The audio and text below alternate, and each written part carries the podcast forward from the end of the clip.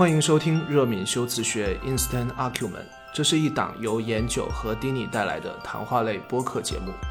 每期节目，我们都将选定一个关键词，并展开现实对话，经由随机的发散与联想，捕捉关键词有别于日常语境的含义以及用法。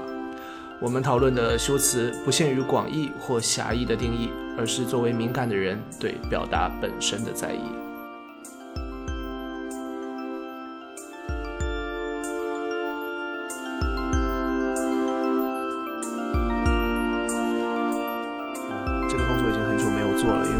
很久没有远程录音了。对，对，啊，大家好，欢迎收听热敏修辞学 Instant Argument 的第二季节目，我是研究。Hello，大家好，我是丁尼。OK，我们是不是应该说新年好啊？就如果嗯按计划来的话，对，就的，而且我觉得，其实对热敏这个节目来讲的话，理论上大家现在听到的这一期也算是一个不能讲新的纪元，但是是至少是新的一季的开始，或多或少就它也符合所谓的新年好的这样的一个意向，或者哎是，对这样的一个一个描述。对，是的大家新年好。对，大家新年好。那我们这一期或者说从这一季开始吧，就形式上会有一些的变化。那作为新一季的第一期，我们在前面会简单说明一下，就我们原本的节目开头都会有一个差不多十分钟左右的一个 random brief，就是。我和丁尼会聊一聊我们的近况啊，还有呃最近发生的一些事情。那我们会把这个板块单独的拆出来，呃，或者说摘出来，去变成呃节目的另外一个板块，然后也会有新的形式。那关键词的部分就是关键词，我们可能会更聚焦在和大家去聊我们所选定的这个词汇，这样子做一个形式上的拆分。嗯对，那可能呃两个不同的板块，一个是我们之前嗯一直惯有的这样的一个关键词的传统的板块会继续持续下去，但是它的体量会变得更加的紧凑和精简，因为我们把 random brief 这一个内容单独的拆了出来。然后把它发展成了一个新的，我们觉得值得去探索的一个节目的形式。那从这一期开始的热敏修辞学，也就是热敏的第二季，呃，我们会尝试两个不同的方向，一个是还是像之前一样，我们来结构，然后来随机发散一个词语，我们会觉得它是一个。从外到内的一个过程，然后呢，或者是从一个具象的词汇把它发散出去的一个过程，一个从外到内的过程。那还会有一个从内到外，就是我们会呃通过对自己至少是一周或者一个月或者是一个固定的时间周期内生活状态的回顾和总结。把一些零散的或者是平时来不及仔细思考的东西，把它浓缩和聚集，然后把这样的一个时间阶段总结成为，我希望是一个词语，它其实是一个相反的一个探索的过程。那我们希望可以经由这两种不同的路径，来更多的丰富这一档节目。它可以去讨论的话题的覆盖的范围，以及它可以承载的内容的质量，所以这个是我们热敏修辞学在新的一季里面会做的不同的尝试，大家也可以期待一下，因为至少在我自己的呃构想里面，包括我和研究讨论的这样的一个构想里面，它会变成一个风格更加具体，或者是。至少有不同面的一个节目，它可能在传统的这个板块会变得更加的紧凑，变得更加的精简，呃，更加的节奏更加的快。那可能在新的板块里面，它会相较于之前的往期的节目，会变得更加的随性，或者是更加的洒脱，以及像很多朋友们经常用到的一个词，它可能会更加的接地气，更加的有烟火气一些。所以我至少个人还是非常期待的，大家也可以跟着一起期待一下。对，也就是说，从下一期关键词开始，你将听不到我们在节目开头像这一期这样的，还是有一个铺垫嘛。当然，其实刚才丁尼有一点没有讲，我们做了这样子的一个形式的一个拆分，也是有一定的目的，在于。让我们的节目更新频率更高一些，对，就实话实说，是有这样子一层考虑。因为我们说实话，就今年的更新确实很少，那诸多方面的原因吧，我们也就不再展开去解释了。但是，二零二三年，呃，热敏修辞学的第二季，我们希望可以做得更好一些。嗯嗯，那差不多就是这样。OK，那我们就直接和大家说，我们这一期想要聊的是一个什么样的词。好的，那热明修辞学二零二三年的第一集，呃，我们希望和大家一起来分享的词语是悬念。悬念。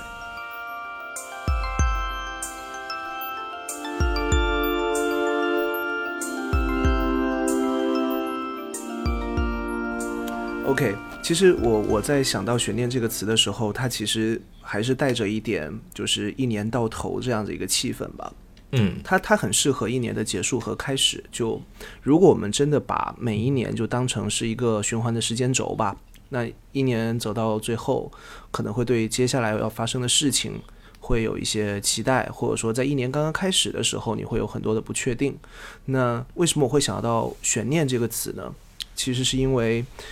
到了年底，我难免会。就是怎么说，以前会做一些年终总结也好，或者说一些反思，今年到底又有多少的 flag 没有做到，诸如此类吧。但因为今年确实挺糟的吧，可以这么说，呃，就会问了自己一句：明年会好吗？虽然可能每年都会这么问，或者甚至是每一个阶段都不用以年为单位，都会去问接下来会更好吗？接下来会发生什么？What's going on？就是接接下去会。有什么事情将会出现？就这个东西，它和期待和盼望不一样。就悬念对我来说，它就是非常字面意思的一个悬着的念头。它包含了期望，包含了甚至包含了恐惧，包含了不安。你在等它落下来，你夹杂着几种不同面向的情绪。一种是我希望它快点落下来。一种是我希望它不要落下来，那所以它它构成了一个非常复杂的一个水滴悬在那里，你也不知道落下来之后它会有非常漂亮的涟漪，或者说是一滴油就落到了火里面之类的。对，所以想聊这个词是因为还是会对于中文的一个高度浓缩会有一些，也不能叫敬畏，就是觉得很妙。一个悬着的念头，但他没有去定义它是一个正向的或者是一个负向的东西，这是我我会想要和丁尼去聊看看这个词的一个起因吧。嗯，对，我可能在这个词上，我跟你的念头反而是不一样的。我觉得我自己觉得悬念这一个东西或者这一个词语，它有点像是一个。我我不确定“伪命题”这个词，它，呃，它合不合适？但至少，我觉得悬念它是一个就是非常短暂的一个概念，它就是这样的一个瞬间。因为悬念对我来说，紧接着的就是它会有一个被揭露的过程，或者是说悬念这个词本身它并不构成一个完整的意象。它是一整个叙事里的其中一部分，嗯，呃，无论是人为制造出来的也好，或者是像研究刚才提到，它是一个未知的悬而未决也好，但是它终归是属于一个更加宏大的叙事的过程当中的其中一部分。就是有了悬念，接下来就必然会有答案诞生的那一刻，嗯，或者是这个悬念的存在。必然有它的修辞的意义也好，或者是必然有它在整个叙述里面所包含的起承转合的作用也好，所以它更像是一个瞬间的部分，或者是一个过渡的桥梁一样。OK，那对，当然我我明白研究刚才提到的那样的状况里面很多非常关键的元素，比方说一种悬而未决的未知。我觉得这个是我可以跟研究有互通的地方，因为我自己其实也经常在这种有悬念的呃过程当中，在期待着或者是在。准备着某一样的结果的诞生，然后有的时候可能是希望某件事情发生，有的时候可能是极力的避免某件事情发生。那终归是有这样的一个硬币还没有落地在空中旋转的一个过程。所以我觉得，呃，我们两个人的区别可能是在于你会更加的着眼和聚焦于这个过程本身，就是抛起来一枚硬币，它在空中打转的过程本身。而我想到悬念，或者是想到那枚硬币的时候，可能会跳过这样的一个过程，或者是没有那么专注于这个过程，而是把精力放在砰那个硬币落在地上的那一刻。OK，因为那一刻是真的需要去做出相应的应对的动作的时候，所以呃，可能。我自己之前有过把精力放在未知的那个过程上，那可能等结果确定的时候，可能会变得比较狼狈，或者是应付起来要花很多额外的精力，所以我可能现在会更多的训练自己，尽可能的去避免，或者是尽可能的去淡化那一枚硬币还在空中旋转的那个过程，因为那个过程至少对我自己而言，它是一个非常。消耗，但是我没有太多的可以去做的事情的一个过程，所以我会至少在现在会尽可能的训练自己去避免那样的消耗精力，把精力储存到硬币落地真的需要去做出应对的那一下。OK，我刚才想到了，因为你提到叙事嘛，我我想到了，呃，悬念这个东西，它在我们哪一部电影来说好了，电影里面的悬念其实。终究都是会被解决的嘛，就不管，呃，这个罪犯是谁，柯南里面那个全身黑的那个小黑人到底是谁，他会是一个必然会有答案的叙述，它是可能是相当于是一个被安排进去的叙述手法。但是我刚刚有想到了一个状况，就譬如说所谓的开放式结局这个词，我们不会通常不会用悬念式结局来形容。对，就等于它，它是一个结果打开的状态，而同时也意味着没有结果。当然，这个跟跟悬念的那个必然落地性会有一些的差别吧，因为它在一个被限定的一个叙述状态里面戛然而止了。我就是不告诉你到底怎么了，对，就最后是怎么样。但是这个叙述已经完成了，只是他不不去解开这个留下来的悬念。那这样子的一种状态，它。应该是作为“悬念”这个词的一个例外吧。对我刚才是想到这个，然后另一部分是，呃，因为你说会更着眼于，比如说硬币落地的那一下。其实我觉得这跟每个人看待事情，或者是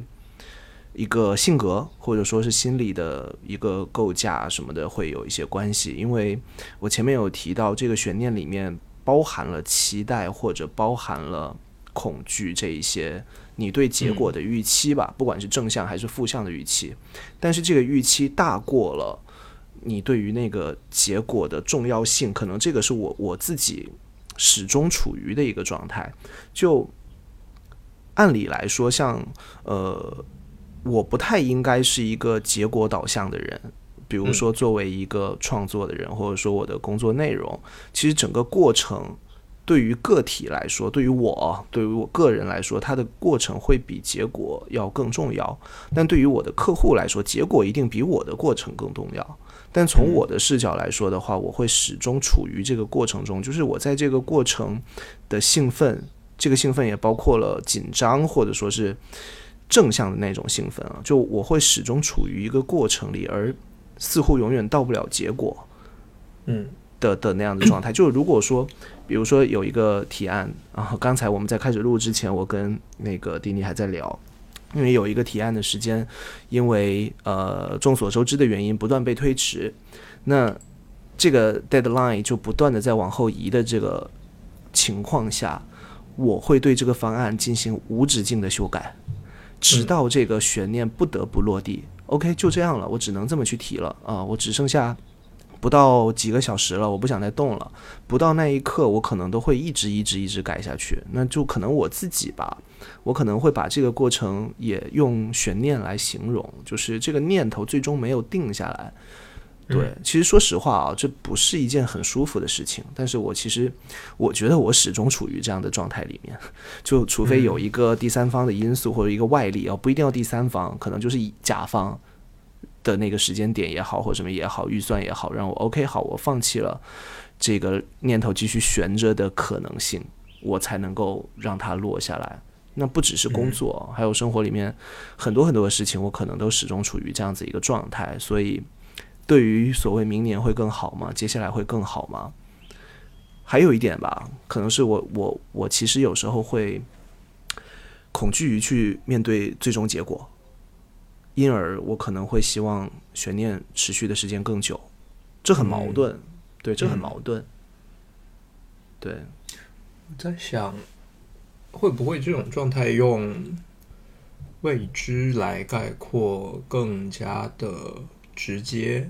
嗯，对，它会更直接，因为因为我我刚才其实一直在想一个问题，是，比方说我们把悬念这个词带入到一个语境里面，我们把它带入到可能是一篇小说或者是一部电影的情节里面，嗯呃，一种情况它是像我们刚才提到，它是一个开放性的，呃，比方说制造了一个悬念。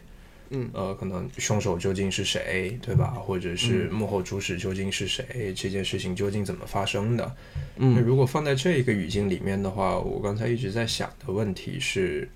如果我们猜得到，嗯哼，这一个情节，或者如果我们可以猜得到最后的那一个答案的话，这个悬念本身它成功吗？嗯，就电影里面都会有那种呃，我们称之为那种 leaning forward moment，就是你坐着看电影的时候，身体会不由自主往前探的那一种，需要去知道真相，需要去把你的观影的这样的激动的程度往上推一个层级的这样的一个一个时刻，往前探身子的那一个时刻。那如果我们可以猜得到这个悬念的方向。对吧？我们大概猜得到凶手是谁，或者我们大概猜得到接下来会发生什么桥段的时候，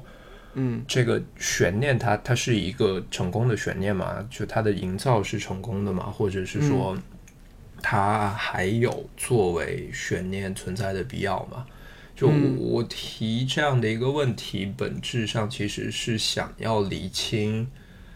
或者是我想要跟研究讨论的是悬念这个东西和未知究竟有多大的重合的程度？那一种是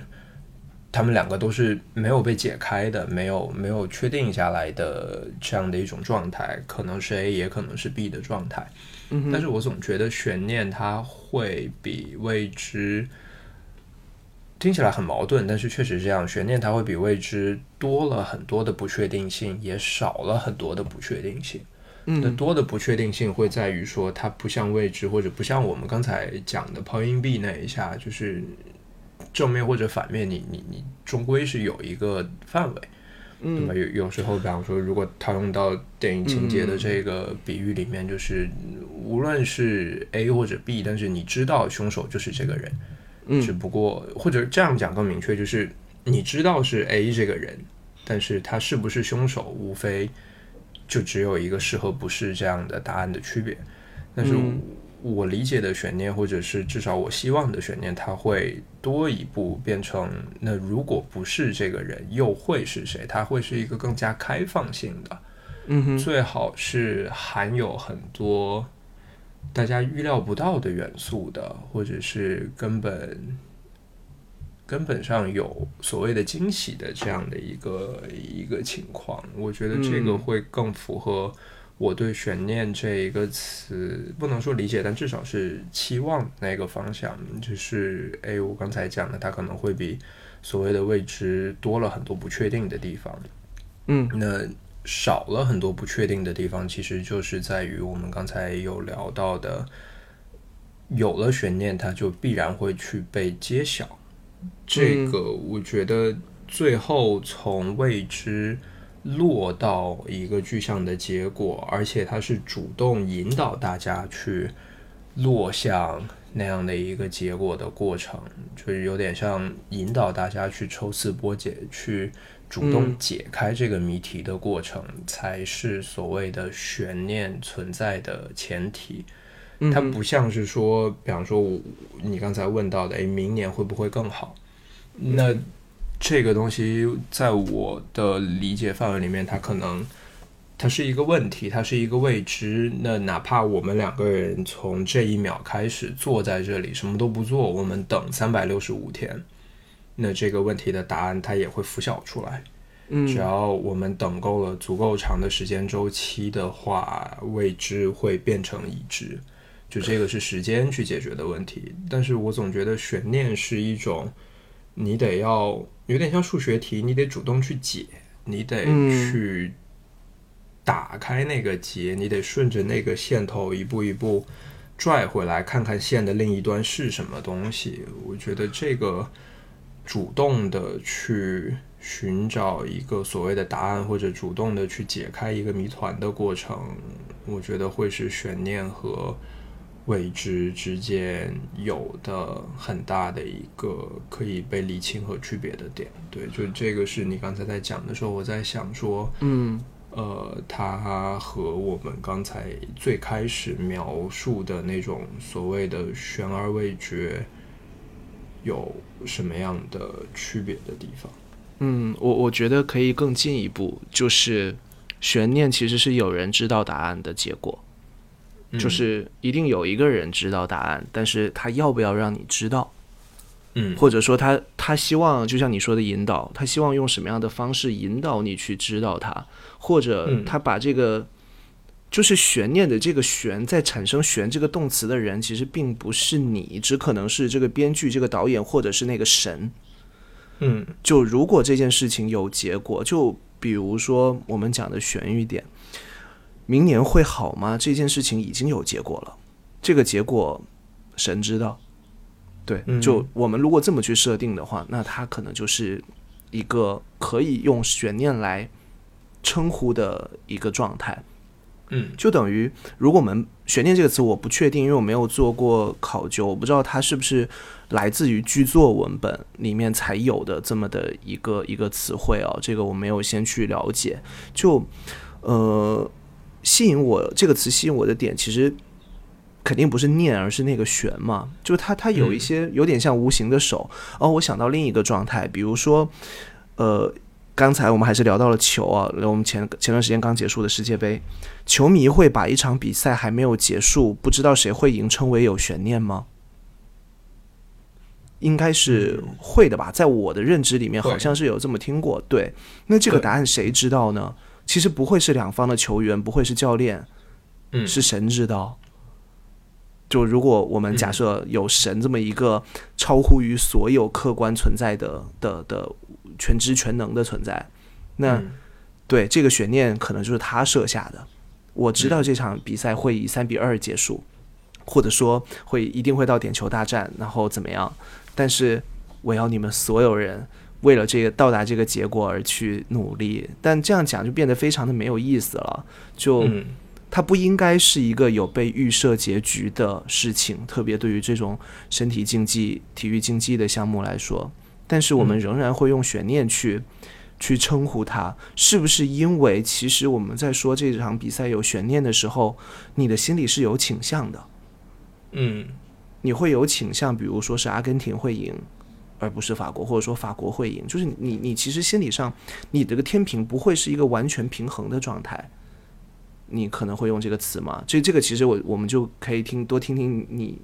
的说法，因为 确实，我我很难用一个真正球迷，我连我连伪球迷都不是的的那种状态去去做一个设想。我现在脑子里面有的唯一的画面就是一根进度条。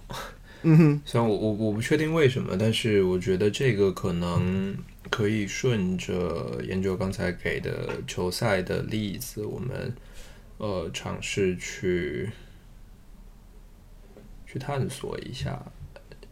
嗯，因为如果就其实你刚才一开始在讲的时候，我在我在想一件事情是，嗯，呃，事情发展的方向。比方说，有了一个所谓的悬念的时候，somehow 在某种程度上，我觉得它其实是可以从线段的一头到另一头，然后反过来也可以执行，就是它是可以双向来操作，或者双向都存在和成立的一个事情。你先有了一个预设的结果，倒推回来去设置这个悬念，是成立的。嗯，然后先有了这个原因，一步一步去探索解开一个悬念，它也是成立的。嗯，所以我会觉得它是一个可以双向操作的一个事情，就是先有结果或者先有开端，它它都可以成立。那这个会是在至少在所谓的叙事的这件事情里面，呃，叙就单独的这样的一个比较狭隘的语境范围里面，悬念跟未知它做比较的时候，很大的一个不同点。但确实，大家会用悬念来形容比赛的结果。那这样的一个结果，它其实其实只能是单向的，就是它需要时间的解答，九十分钟也好，对，九十分钟也好，一百二十分钟也好，它需要一个时间的进度条从零，然后慢慢慢慢充满，大家才可以解开这样的一个所谓的未知。但是研究刚才提到很关键的一点，我觉得非常重要的是，其实在这个过程里面，大家也是在主动付出精力的。对，就虽然它不是，我觉得它跟剧作或者是跟我们刚才一直聊到的那个狭隘的悬念的概念有区别的是，在于它会更加的有开放性，它不是引导大家顺着一个必然的路径走下去，找到一个固定的答案。那那个有点像就是。你只要线段两端确定之后，你无论怎么走，大家其实最终会有个答的目的地是一样的，对。对，但是球赛这一个，它的结果会更加的随机。虽然大面上它可能是个五五开的事情，或者是至少三分之一的概率嘛，嗯胜平负三分之一中一个。嗯那如果再讲细一点的话，它它会有更多的随机性，可能你的比分不一样，或者是你的结果走向不一样，怎么样？但是大面上它就是三分之一、三分之一对三分之一，但区别是在于，在这一个过程里面，其实大家还是会主动的去付出精力，然后大家会主动的去关注整个事情的发展，哪怕在这个事情里面，大家能够做的去。左右某一个结果的事情并不多，它也是跟某种程度上跟看电影一样，就是只是坐在那边去付出你的精力，对，但它因为有了大家主动的精力的付出，它变成了一个去 somehow 主动探索的一个过程。你你带着一个想要解开这个谜题的初衷坐在那边，你想要知道最后的答案，你坐在那边，然后全神贯注的看了九十分钟的比赛，然后把那个进度条把它填满。解开了一个所谓的悬念，从悬而未决的事情变成了确定的事情。嗯，那有的未知，就我还是觉得有的未知是只是需要时间来告诉你，你可以什么都不管，然后它就会自然而然的得出一个结论，就是这个事情是怎么样。比方说明天的天气是什么样的，这个东西是未知的。嗯哼，然后你你不需要花任何的精力，你你只需要明天在日落的时候，或者是在明天晚上二十四点的时候回顾一下哦，明天的今天的天，那个时候其实明天就变成了今天，嗯然后所有的未知就变成了已知，但是这个过程，无论你花不花费精力，它其实都一样，而且它其实不需要。你去花费很多的精力，甚至不需要你花费任何的精力，因为你要的就只是一个结果。但是如果是悬念的话，其实怎么样去从未知变成已知，它的那个过程本身，我觉得也是很重要的。对，嗯，对，其实像我最开始问的那一个问题，我说明年会好吗？这件事情上，如果我们把所有的主观能动全部拿掉，这也是一个不用问的问题，对吧？嗯就像你说的，时间填充满了，自然就有了一个答案。但它和球赛或者说，呃，对啊，就有人说人生是一场比赛，那每一年可能也都是一个跟自我较量的这样子一个状态。我问这句话的时候，我当然希望明年一切都会好起来。那我可能也会像一个运动员一样，像一个球员一样，我冲到二零二三的这个赛场上，我要去拼一把。我想要到三百六十五天填满的时候，能够获得一个我想要的结果。对，就等于你还是会有一个预期，虽然说这个预期并不是那种可以被量化的，像你说的胜平负，或者说有这个大比分，你没办法绝对的去量化好跟不好到底是什么。我这个问题问了，其实也相当于是白问，但是我会尽可能的通过自己的参与吧，就好像你说看球、看电影和呃，你等一个下礼拜三的天气怎么样。这这个是是两码事嘛，就是你会有一个主动参与进去，你主观的想要投入进去，以及你预期的那个答案是什么，然后你希望通过一些哪怕是等待，哪怕是你在观影过程中的观察，你自己大脑里面的一个推理或者是什么，在这个过程中，你希望去达到一个你想要的结果，或者说有一个推理过程，或者说是一个证明的过程，或者说去让这个结果趋近于你所想要的那样的一个过程。那这个过程，它对，哎，我说到这儿，我自己有点乱，就它它是跟悬念和未知在这里其实是重叠的，就是对未知，它可能不像悬念那样子会有一个自己的倾向性，或者说结果的倾向性，未知它是更开放的。那悬念不管不论好也好，坏也好，你会有一个你想要的和不想要的，呃，设想得到的，设想不到的。再举个例子，我们不免俗的聊一下我现在的状况啊。我们，呃，就迪尼是已经阳康了，我我我现在是很神奇的还没有阳。那为什么呢？我可以简单讲一下。现在我们录制的时间是十二月底二十六号啊。呃，我在上一周之内，我所有接触过的朋友，包括有一起吃饭的、一起工作的，全部都已经感染了，都已经高烧了。而我到现在还没有对，但这个时候，我当然，我其实并不想要去，嗯，怎么说呢？去经历这个非常难受的过程。但是对于我来讲，就好像，好像也逃不过 的那样子一个感觉，或者说我我怎么还没有发烧呢？我当然有时候也会有这样子疑问，虽然，嗯，没有什么必要嘛，但是就是，它好像就是有一个结果在那了，但是你不知道它什么时候会发生。这个东西，我我我又不愿意用悬念去去形容它了。嗯，对我我我如果说是悬念的话，我只能说我会在一月几号，不是不能这么说嘛，对不对？就就是这是另一个问题了，就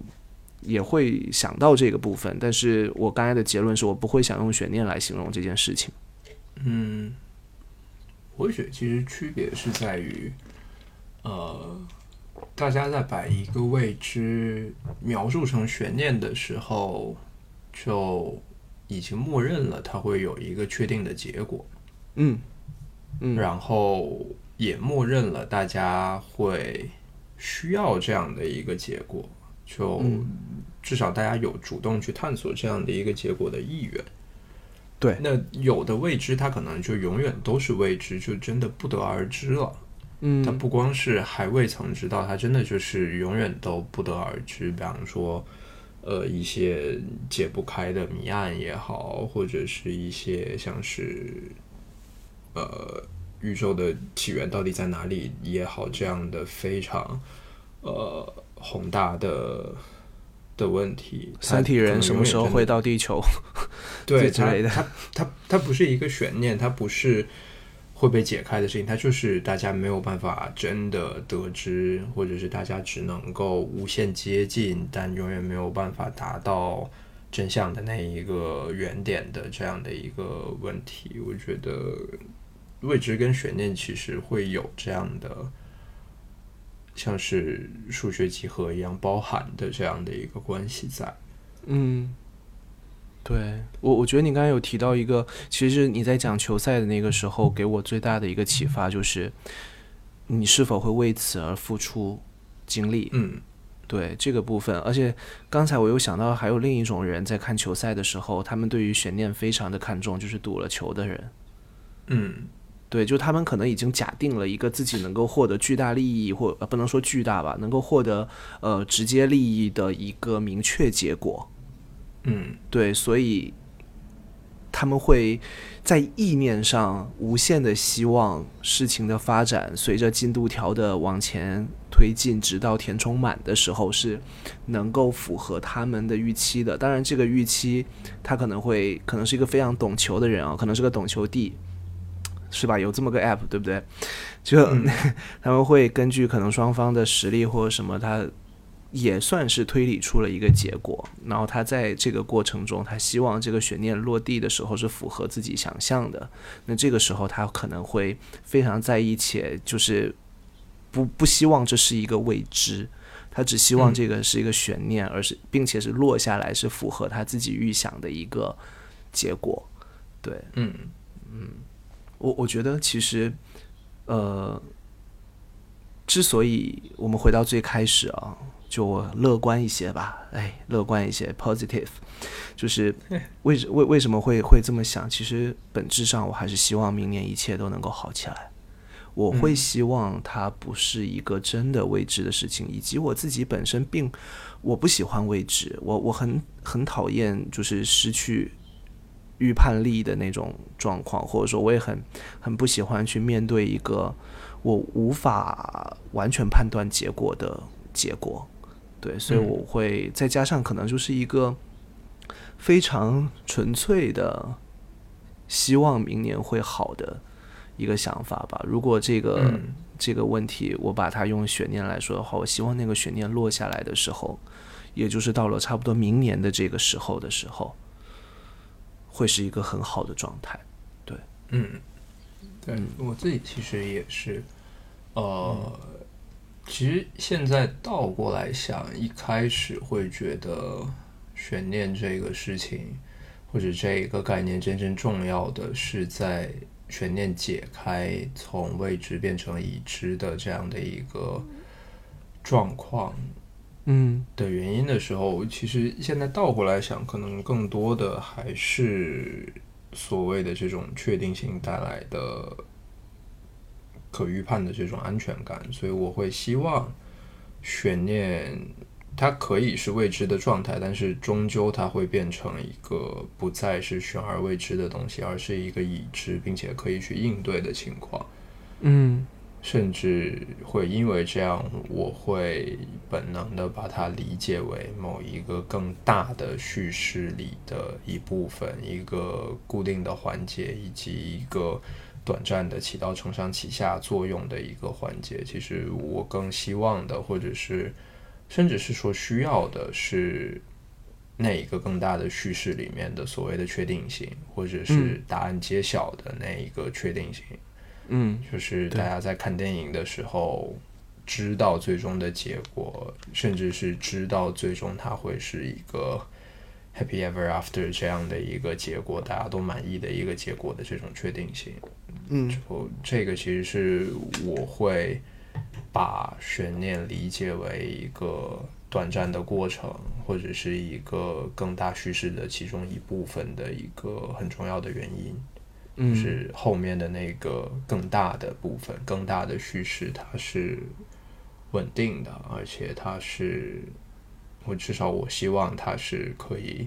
让人开心或者是满足大家期待的一种情况。对对，那其实挺好。我们聊到最后，还是有回归到嗯一个非常适合在二零二三年一月一日收听的的一个不能叫结论吧，的一个落点。对。嗯，其实差不多，我们差不多就又聊了半个小时。当然，我你看，像像我们录每一期关键词也是一样，就当我们在没有做任何准备的的时候啊，不管这个词是由谁抛出来的，